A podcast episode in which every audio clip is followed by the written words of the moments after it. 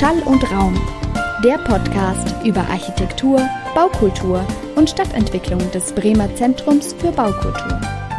Moin und herzlich willkommen zu Schall und Raum. Ich bin Celine Schmidt-Hamburger. Hallo, ich bin Franzi Ass. Letztens, als ich mir überlegt habe, was das neue Staffelthema sein könnte, durch die Stadt gelaufen und äh, irgendwie ist mir so ein bisschen bewusst geworden, dass ganz schön viel leer steht hier.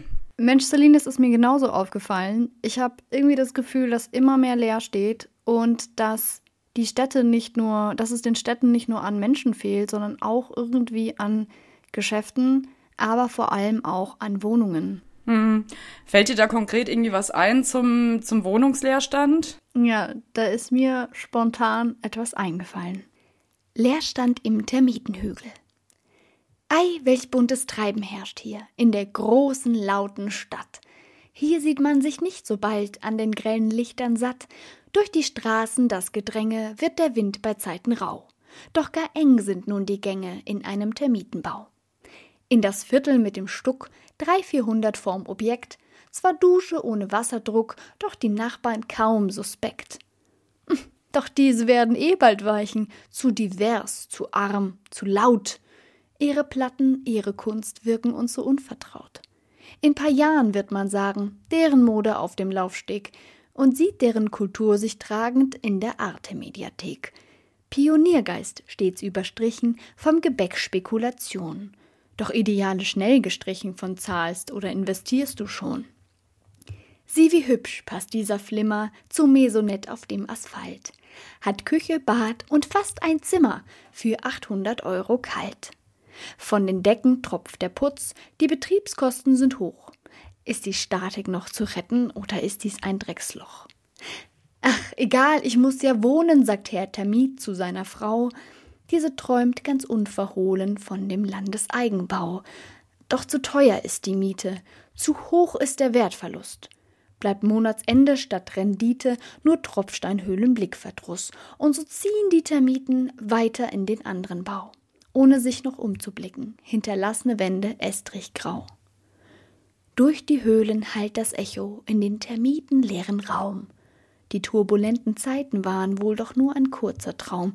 Plitscher, Platscher bilden Pfützen, Stromkabel ganz ungenutzt. Nun den Wohnungsmarkt zu schützen, ein Potenzial ganz unverputzt. Kulissenhaftes Künstleviertel, so schön und krabbelfrei die Stadt, treten Touris aus Kurzzeitwohnungen den Termitenhügel platt. Damit hätte ich jetzt echt nicht gerechnet. Sieh mal einer an, was so die ganze Langeweile während der Pandemie so zutage fördern kann. Ähm, aber sag mal, du hast ja jetzt so ein bisschen die Leerstandsproblematik an dem äh, Termitenbau schön illustriert. Aber hast du irgendwie so eine Ahnung, wie das so in der realen Welt aussieht, so zahlenmäßig? Na, Leerstand in der Wohnung heißt ja nicht immer Leerstand im Kopf. Aber tatsächlich ist die Leerstandsquote für Deutschland schon relativ erschreckend. Also 2,1 Millionen Wohnungen stehen leer. Das heißt, für, wir haben in Deutschland eine Leerstandsquote 2019 gehabt von 2,8 Prozent.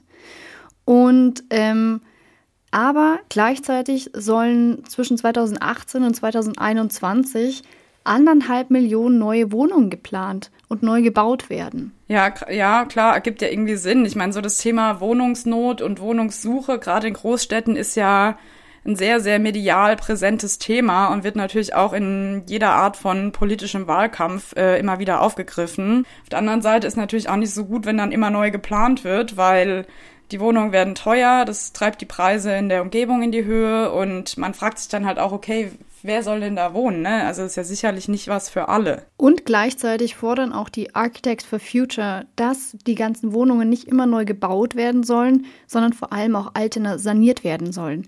Weil neue Wohnungsbau heißt auch zugleich immer Flächenversiegelung.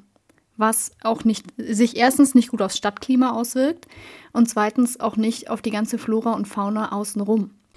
Ja, und das Problem hat man ja auch nicht nur in der Stadt. Ne? Es gibt ja auch dieses äh, Phänomen äh, der des Donuts sozusagen, dass eben hauptsächlich in ländlichen Räumen die die Stadtkerne äh, immer mehr von Leerstand heimgesucht werden, aber gleichzeitig äh, eben neue Neubaugebiete zugewiesen werden, rings um den Stadtkern rum. Außenrum leben dann die Leute in ihren Neubaugebieten, aber innen will halt keiner mehr shoppen gehen, weil nach der Arbeit nach der Arbeit möchte ich auch nur noch nach Hause.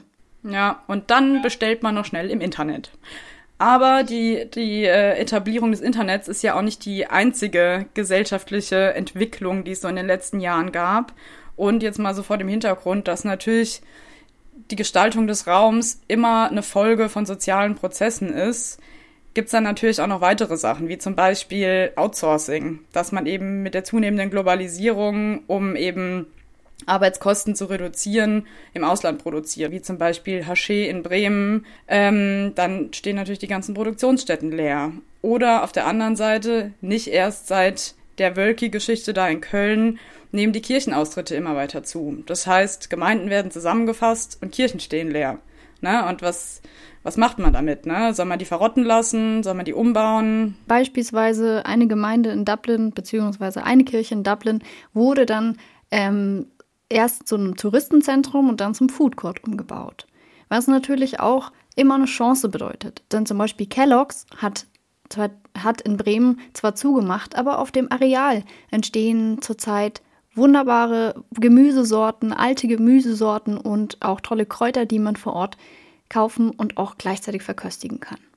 Und wobei eigentlich ist ja so diese alternative Nutzung ja auch nicht die einzige Art, wie man mit dem Leerstand umgehen kann. Ne? Ich meine, so letztes Jahr im Oktober gab's ähm, ja hier auch eine Hausbesetzung in Bremen. So kann man natürlich auch mit Leerstand umgehen. Ne? Oder fällt dir sonst noch was anderes ein? Was auch in den letzten Jahren immer berühmter und immer beliebter wurde, auch auf sozialen Medien, das Ganze zu dokumentieren, wie denn Orte beispielsweise zerfallen können. Als quasi Dokumentation der Zeit. Jetzt nutzen wir mal die Möglichkeit, euch vorzustellen, mit wem wir eigentlich sprechen werden im Verlauf dieser Staffel.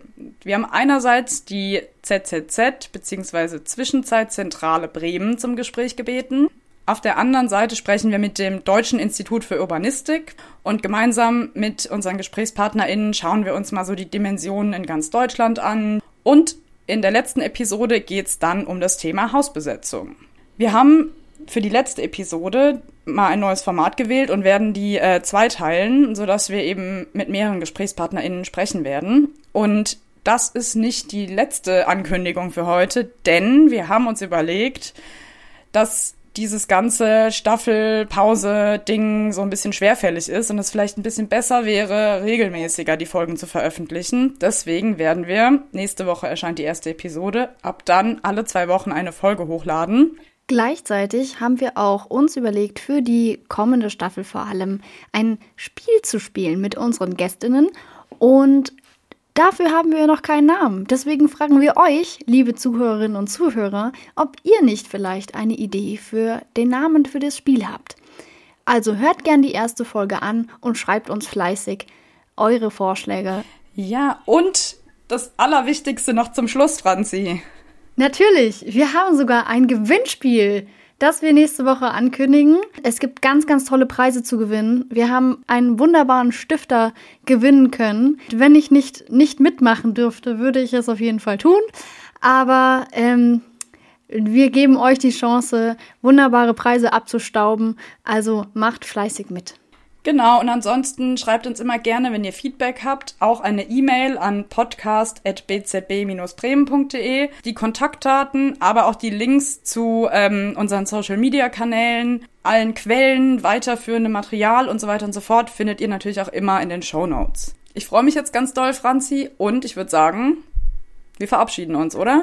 Und wir freuen uns ganz arg auf euch und vor allem auch euer Feedback. Also haltet die Ohren steif und bis dann. Tschüss. Schall und Raum, der Podcast. Idee, Konzept und technische Durchführung Celine Schmidt-Hamburger. In Zusammenarbeit mit Christian von Wissel, Jörn Schaper und Frank Peters. Sprecherin und Recherche Franziska Ass. Social Media Hanna Neumann und Jasmin Roloff-Omari. Sounddesign Matthias Kloppe. Design Lars Neckel. Ein Format der Hochschule Bremen und des Bremer Zentrums für Baukultur.